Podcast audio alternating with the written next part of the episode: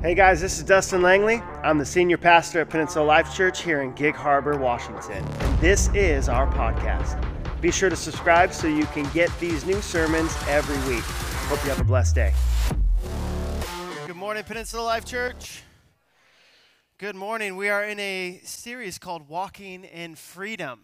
If you were here last week, I pray you experienced some of that freedom. Amen. Because we taught on the principle, or it's not even a principle, but it is a it's a biblical truth. Repentance is real. Repentance is important. Repentance is something that we live in and walk in, and it's a part of our daily process or even lifestyle as a Christian. And this whole series is really it's founded upon uh, some teaching that I've learned from Pastor Mike Riches and Tom Jones, and it's a wonderful teaching that helps us as believers break off the strongholds that the enemy has in our life. Strongholds like addiction, even ways of thinking. How many of you know that stinking thinking is a stronghold? Yeah. And so there, there are these strongholds that exist in our life, and if we don't identify them, find the root cause or source of them, then what they do is they begin to dictate the path of our life. And if we don't address them, if we don't repent from the sins that we have at least been a part of actively, or maybe not even actively, maybe it's a subconscious thing that we're not even aware of, but if we don't repent from those sins, granting forgiveness to those who need forgiveness, even if you don't think they deserve it, but also asking for forgiveness, right? I believe that is a part of the repentance process, granting forgiveness, but also asking forgiveness for the consequences that have happened to you as a result of the sin committed against you. Right? If somebody abuses me, well, that might affect me if I haven't forgiven them yet. Would you agree? Well, there's a strong chance that I'm going to be angry. I'm going to be bitter. I'm going to be resentful. And how many of you know that that doesn't necessarily have a place in the kingdom of God? And so those are sinful reactions that I have to the sin committed against me. And that's a part of the repentance process is not only turning from what I know is wrong or granting forgiveness to the one who has done the wrong against me, but it's turning back to God and then saying, God, forgive me for the way that I've responded, the way that I've lived. And there's freedom in repentance. And today I'm going to talk to you about this second step in this four R process that I'm teaching to you. It's repentance, rebuking, replacing, and refilling with the Holy Spirit. And when we do that, I believe we walk in the freedom that Christ has designed for us as Christians on this earth. And so, rebuking the enemy is the title of my message for today. And some of you, you do such a wonderful do- job of protecting your own home. Do I have any protectors in the house? Oh, yeah, you got guns, you got an alarm system, you have a German Shepherd. You have a gate, maybe even with barbed wire, I don't know, electrical fence, maybe. You got a bunker in your backyard. Some of you do a phenomenal job of protecting your house and you go to great lengths to protect it. You would never let somebody else come in and establish their own place inside of your home, your humble abode. You would not allow that, especially you would never allow somebody to come in and take it from you. You probably have a shirt that says, Come take it. I'm not opposed to that. Come take it. I don't care. Find out. I think there's a graph that says the more that you try to mess around, you can also then find out, and it keeps going up.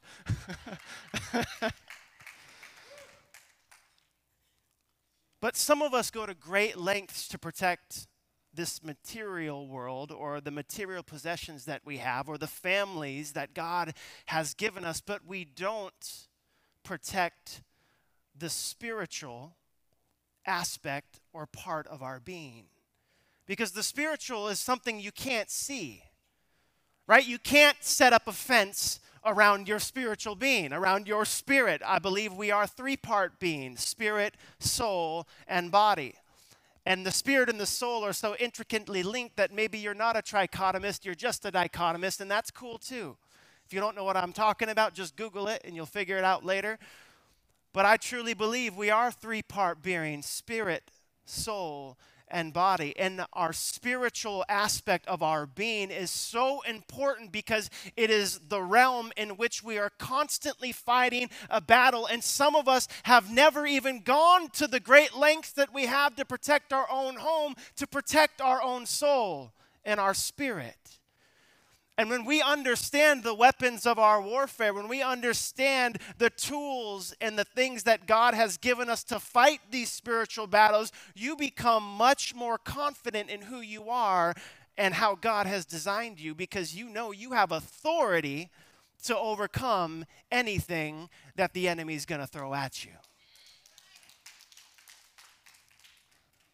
And the first part in even knowing the first part of even knowing about the spirit realm is knowing that you're in a battle. I mean, some of us don't even want to address the fact that you're in a battle. There's a war constantly waging for our soul. I think of even when the devil was coming at Job in the Old Testament, right? He was talking with God about, you know, how, how far or how much are you going to give me of him? And Job had to endure so much. And I even think of Peter in the New Testament when the devil was talking to, to, well, actually, Jesus had to let Peter know that the devil was trying to get him, to sift him like wheat, to come after him, to take him. And Jesus just said, yeah, well, you can have, but you can't take his life. There's a battle that's waging in the spirit realm that we don't even see. And how many of us are so unaware of that that we've never put up safeguards, we never put up spiritual boundaries, we've never even exercised the authority which are, is our weapon. The Word of God is our weapon, right? It's the only offensive thing mentioned in that whole armor of God that God has given us. The Spirit realm is real, and if we're not actively fighting, then the enemy is actively taking ground in our life and setting up those strongholds I mentioned about last week. And so we are in a battle. That is the first thing we must know if we're going to rebuke the enemy off of our life. And the Bible says in Ephesians chapter 6 and verse 12, For our struggle is not against flesh and blood, but against the rulers, against the authorities, against the powers of this dark world, and against the spiritual forces of evil in heavenly realms. We battle not against flesh and blood, and some of you are so adamant that your mother is evil. or that your sister, that the devil handpicked her to do her job. I know I'm over exaggerating, but maybe not. But right, we, we get so caught up on the person and and that they are are the, the root cause of all the problems. But the reality is the devil's probably been attacking them through spiritual means for a really long time. And yes we respond and react accordingly but we must remember that shaming the person or even condemning the person or attacking the person for what they've done, that isn't going to bring about any life. That's not going to bring about any reconciliation. What we must do on their behalf, especially if they're unwilling to pray about it or talk about it or even address the issue that's going on in their own heart or in their own lives, we must begin to intercede and fight on their behalf because it is a spiritual battle. It is a spiritual battle, and the weapons of our warfare are this in Second Corinthians chapter 10 verses 3 through 5 this is what happens when we fight. For though we walk in the flesh we are not waging war according to the flesh. For the weapons of our warfare are not the flesh but have divine power to destroy strongholds. Amen? We destroy arguments and every lofty opinion raised against the knowledge of God and take every thought captive to obey Christ You want to know how you don't become like your sister or your mother or that person that you so are vehemently against or adamant that they're from the devil? Is begin to take every thought captive before it manifests itself in a physical thing. Right? Because you've heard me say it plenty of times from this platform. Somebody just doesn't wake up in the morning one day who's married and is like, I'm going to commit adultery today. Or I'm going to wake up and I'm just going to go, I'm going to go kill somebody today. No, people don't think that way. It is a process that played out in their mind for probably a very long time. And so the battle isn't physical at times, right? It's mental It's spiritual. And if we're not aware of the schemes of the enemy and the fact that he's going to attack your mind, that he's going to feed you lies, that he's going to implant also things in front of you to look at or talk to or be a part of, but it's our job to remember that it's starting here first. And if we can control this, if we can shift our mind, and remember to focus on the things above, focus on the things of God, press in to brothers and sisters of Christ when we're going through our struggle, because some of us, we run from God when we're going through a struggle. But if we start here and win this war, you can begin the war or begin to win the war out here.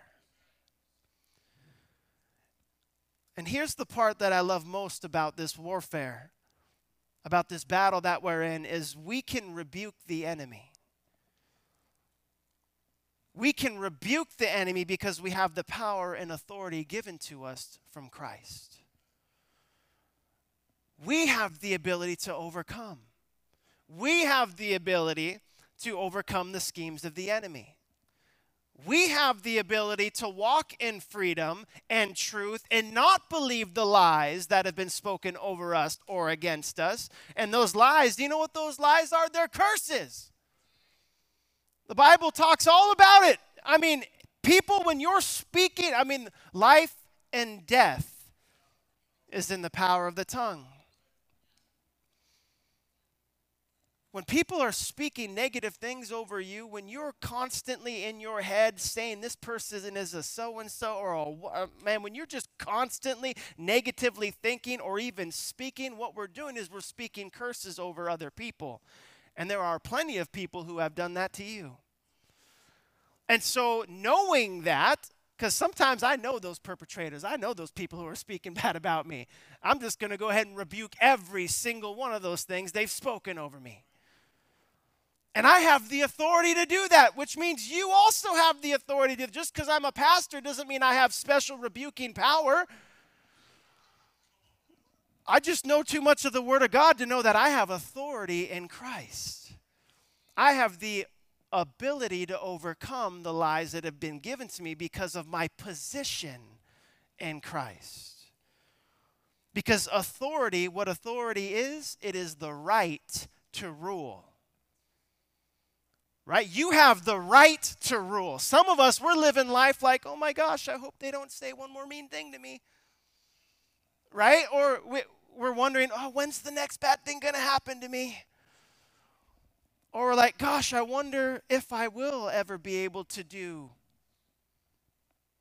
I wonder if I will ever get that job. You know, my, my parents always told me I never really amount to anything. Gosh, I wonder if I'll be able to be a good dad. My dad wasn't a good dad right? These are lies that have been spoken over us for so long that we begin to believe them, but that's not who God has called us to be, right? Because of the authority that has been given to you by somebody who is greater than you, God, you have the position and the authority to rule and govern your life because of the power that has been given to you from God. It says in Genesis chapter 1, verses 26 through 27, many of you know this, but it's good to reread it to remember that this wasn't just applicable to the original men and women who were created by God. It says, Then God said, Let us make man in our image after our likeness. Let them have dominion over the fish of the sea and over the birds of the heavens and over the livestock and over all the earth and over every creeping thing that creeps on the earth. So God created man in his own image. In the image of God, he created him, male and female, he created them. I'm made in the likeness and image of God. Yes, but you aren't God. Let's get that straight. Okay? Sometimes, I mean, you really need to specify sometimes, all right? Right? I'm not God. However, I have the power of God living inside of me. And I'm made in his likeness and in his image, which what that really is saying that I have characteristics. I have attributes. I'm a part of something or someone that has given me a position to rule and reign in. And so, because of this position, what it means now is that the authority that I have is simply not of my own. It's nothing I did, it's nothing I've given myself. It's simply based off of what's been given to me because of who loves me. And so authority is based on my position alone. And my position is in Christ. My position is in Jesus, right? I'm, my position is not the fact that, I mean, yes, I am a dad. Yes, I am a husband. But if I'm not first a child of God, then I begin to get things wrong. My priorities get skewed. I begin to act a little funny. I begin to do stupid things. That word stupid, deep down in the Hebrew, really means something. You got to find it, you just got to dig. Strong's Concordance. Check it out. Give me the number later. But the authority that I have is simply based on my position and where I stand. And I'm a child of God first. And because I'm a child of God, it then enables me to be a good father. Because I'm a child of God, it then enables me to be a good husband. Because I'm a child of God, it enables me to be a good pastor because I am first that. And when I know my position in Christ, I can operate in the authority that He's given me because I first go to Him. I don't go to the news. I don't go to the psychiatrist. Well, I, you might need to, which isn't a bad thing, okay? I'm serious. But I first go to God, right? If I'm sick, I'm not, I'm, and I'm not like deathly sick and on the death, I'm on my deathbed. I'm going to pray first. I'm going to ask for God's healing in my life, and then I'm going to go take the medicine. But my authority is based on my position. We see in Luke chapter 10. And I'm going to read verse 1, and then I'm going to go down to verse 17 through 19, because this is the story about the uh, 70 that, uh, the 72 that Jesus had sent out to go do miraculous things, to go heal in the name of Jesus, to go share the gospel with those who haven't heard. And we see in Luke chapter 10 and verse 1, it says this After this, the Lord appointed 72 others and sent them on ahead of him, two by two, into every town and place where he himself was about to go. Down to verse 17. The 72 returned with joy. So, this is the report that they brought back after being sent out, the 72 returned with joy, saying, Lord, even the demons are subject to us in your name. And he said to them, I saw Satan fall like lightning from heaven. Behold, I have given you authority to tread on serpents and scorpions and over all the power of the enemy, and nothing shall hurt you. Whew, that's a lot of authority, church. Now, was it just for the 72? Well, I don't think so because you see also earlier in Scripture, Jesus gives authority to just the 12. And then now to the 72. And then later on in the book of Acts, in Acts chapter 1 and verse 8, we see in the upper room where all, the, I think there's 100 and I don't know, 150, 160, 70 people up there, where all of those who were there present also received the power of God through the Holy Spirit. Power is given to us simply because we are children of God. And when we call on God's name, His Spirit indwells inside of us. And the same power that raised Christ from the dead is available for you. And we have authority over evil, we have authority over spirits. We have authority over the strongholds that have been set up by the enemy in our own life, in our own heart, and in our own mind. And this is how we remove those strongholds. Repentance, what that does is it puts us in a posture or in a, a state where with which we can actually receive from God because there's a lot of humility and repentance. Do You believe that? Right? It opens our heart to receive from God. And it's a good reminder of who we are in Christ. But when we begin to move into the, this next process of that four R process, the rebuking is now you're on the attack.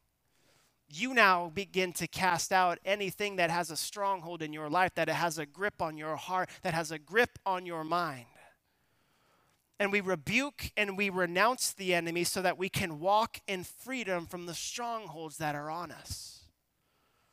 It's very important that we do this because if we don't do this, then the stronghold remains. And the enemy has a foothold, he has a stronghold, he has a grasp on us.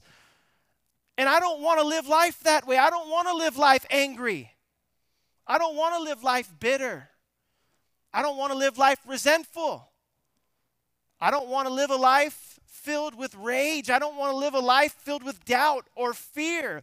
I don't want to live a life of passivity that allows anybody and everybody to walk all over me. I don't want to live a life of control.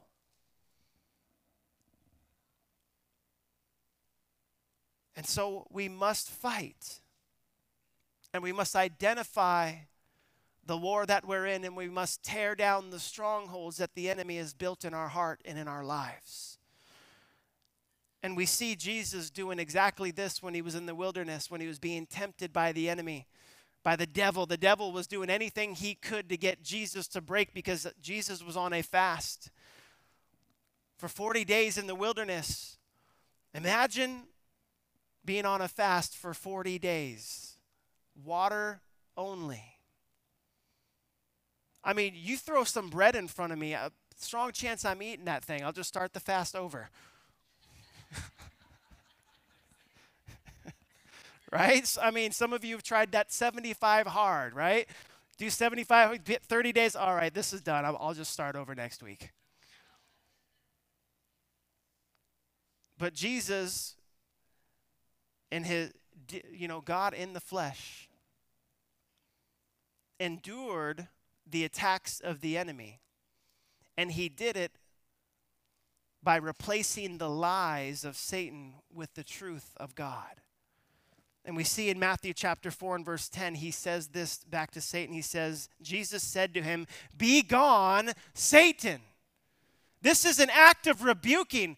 Be gone, Satan, because Satan's sharing lies right now. Satan's trying to get him to eat. Satan's trying to give Jesus extra power while he's on earth because I guess Satan doesn't understand that he's God.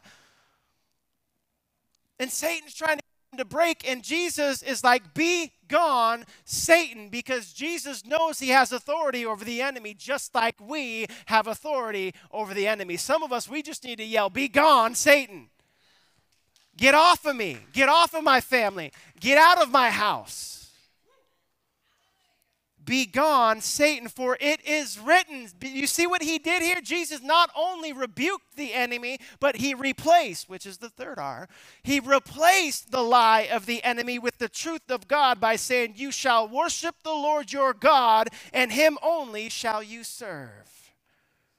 Because man shall not live by bread alone, but every word that proceeds from the mouth of God, not the lies of the enemy.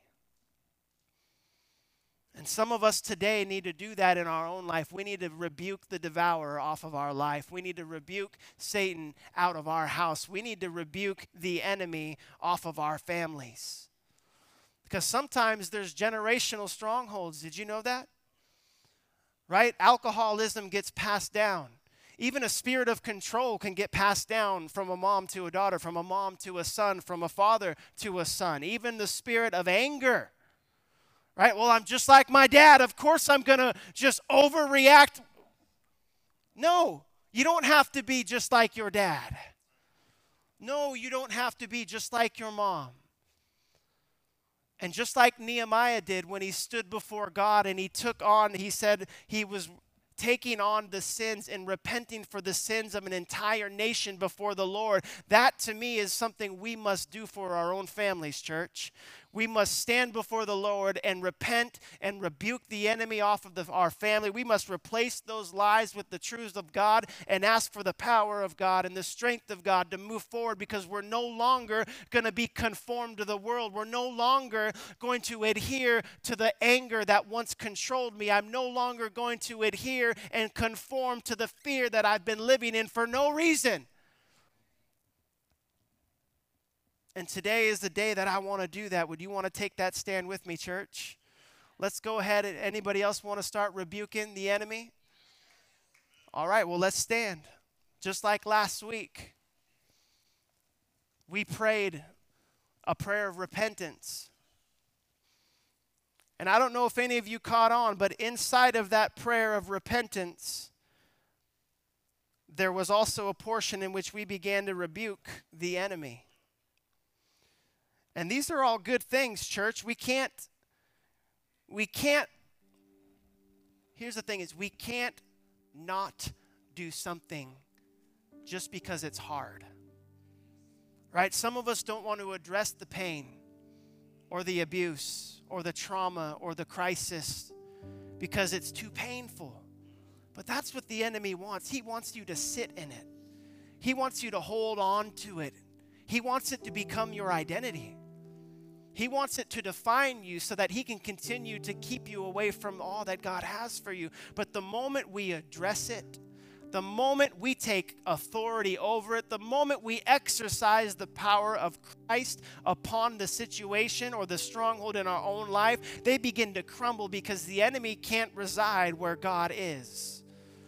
And when you take authority over that spirit, when you take authority over your own life, over your own household, over your own future, God hears you and he responds because the power of God is inside of you.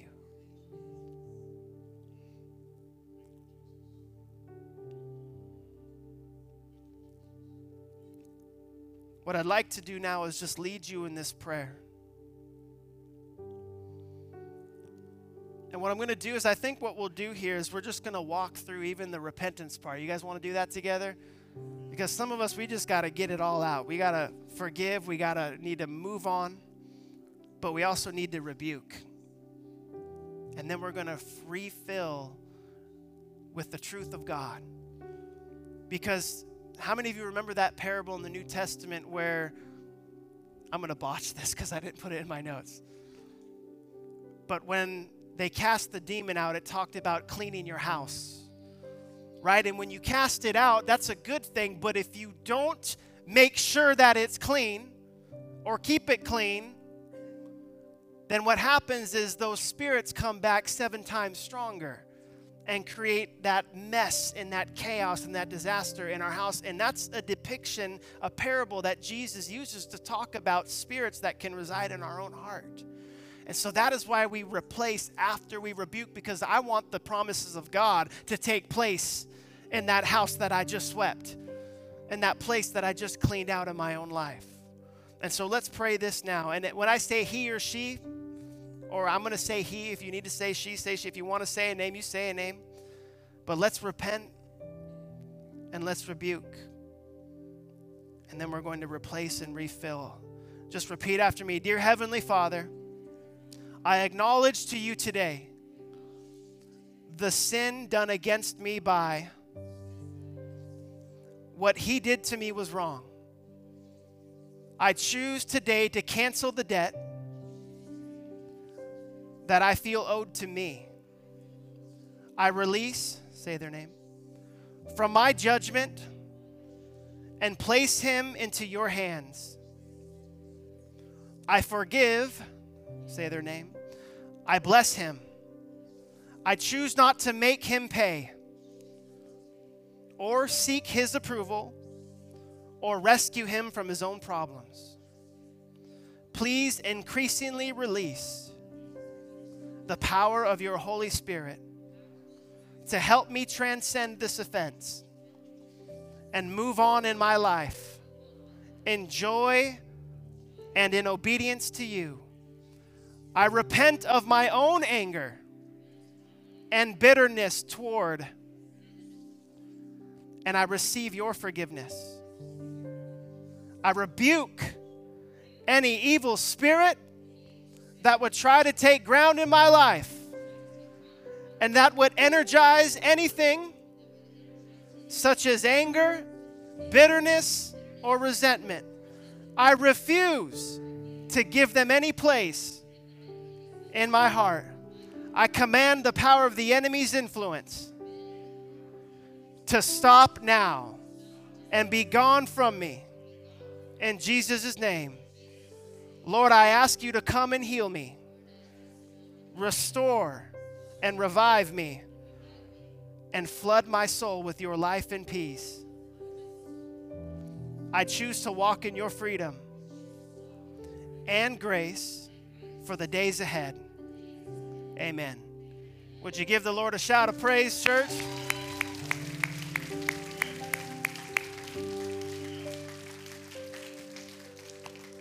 Got a lot of people walking in freedom after today, amen. and remember, to me, this is the ongoing process of sanctification. We repent, we rebuke, we replace, and we ask for that filling of the Holy Spirit. It can be a day to day thing, but this is what I believe forgiveness is hard. Forgiveness sometimes we don't believe is warranted, but if Christ has forgiven us, we must forgive those. And sometimes we must will that forgiveness into action, right? We may not feel it ever. I don't feel like forgiving, but guess what? I do know this that if you would choose to forgive and then also act upon it, right? Don't be a jerk afterwards. That soon the emotions come Hey guys, I hope you enjoyed today's podcast. And if you did, make sure to like and subscribe so you can receive these new messages as soon as they're available. Also, I just want to take a moment and thank all of you who are part of Peninsula Life Church here in Gig Harbor. Whether you support us financially or serve with us or just share these messages online, it's because of you that we're able to reach people locally and around the world. And if you want more information on how to be a part of the church, make sure you click the link in the description. To help us continue to spread the good news, don't forget to leave a review, like, and subscribe. Have a blessed day.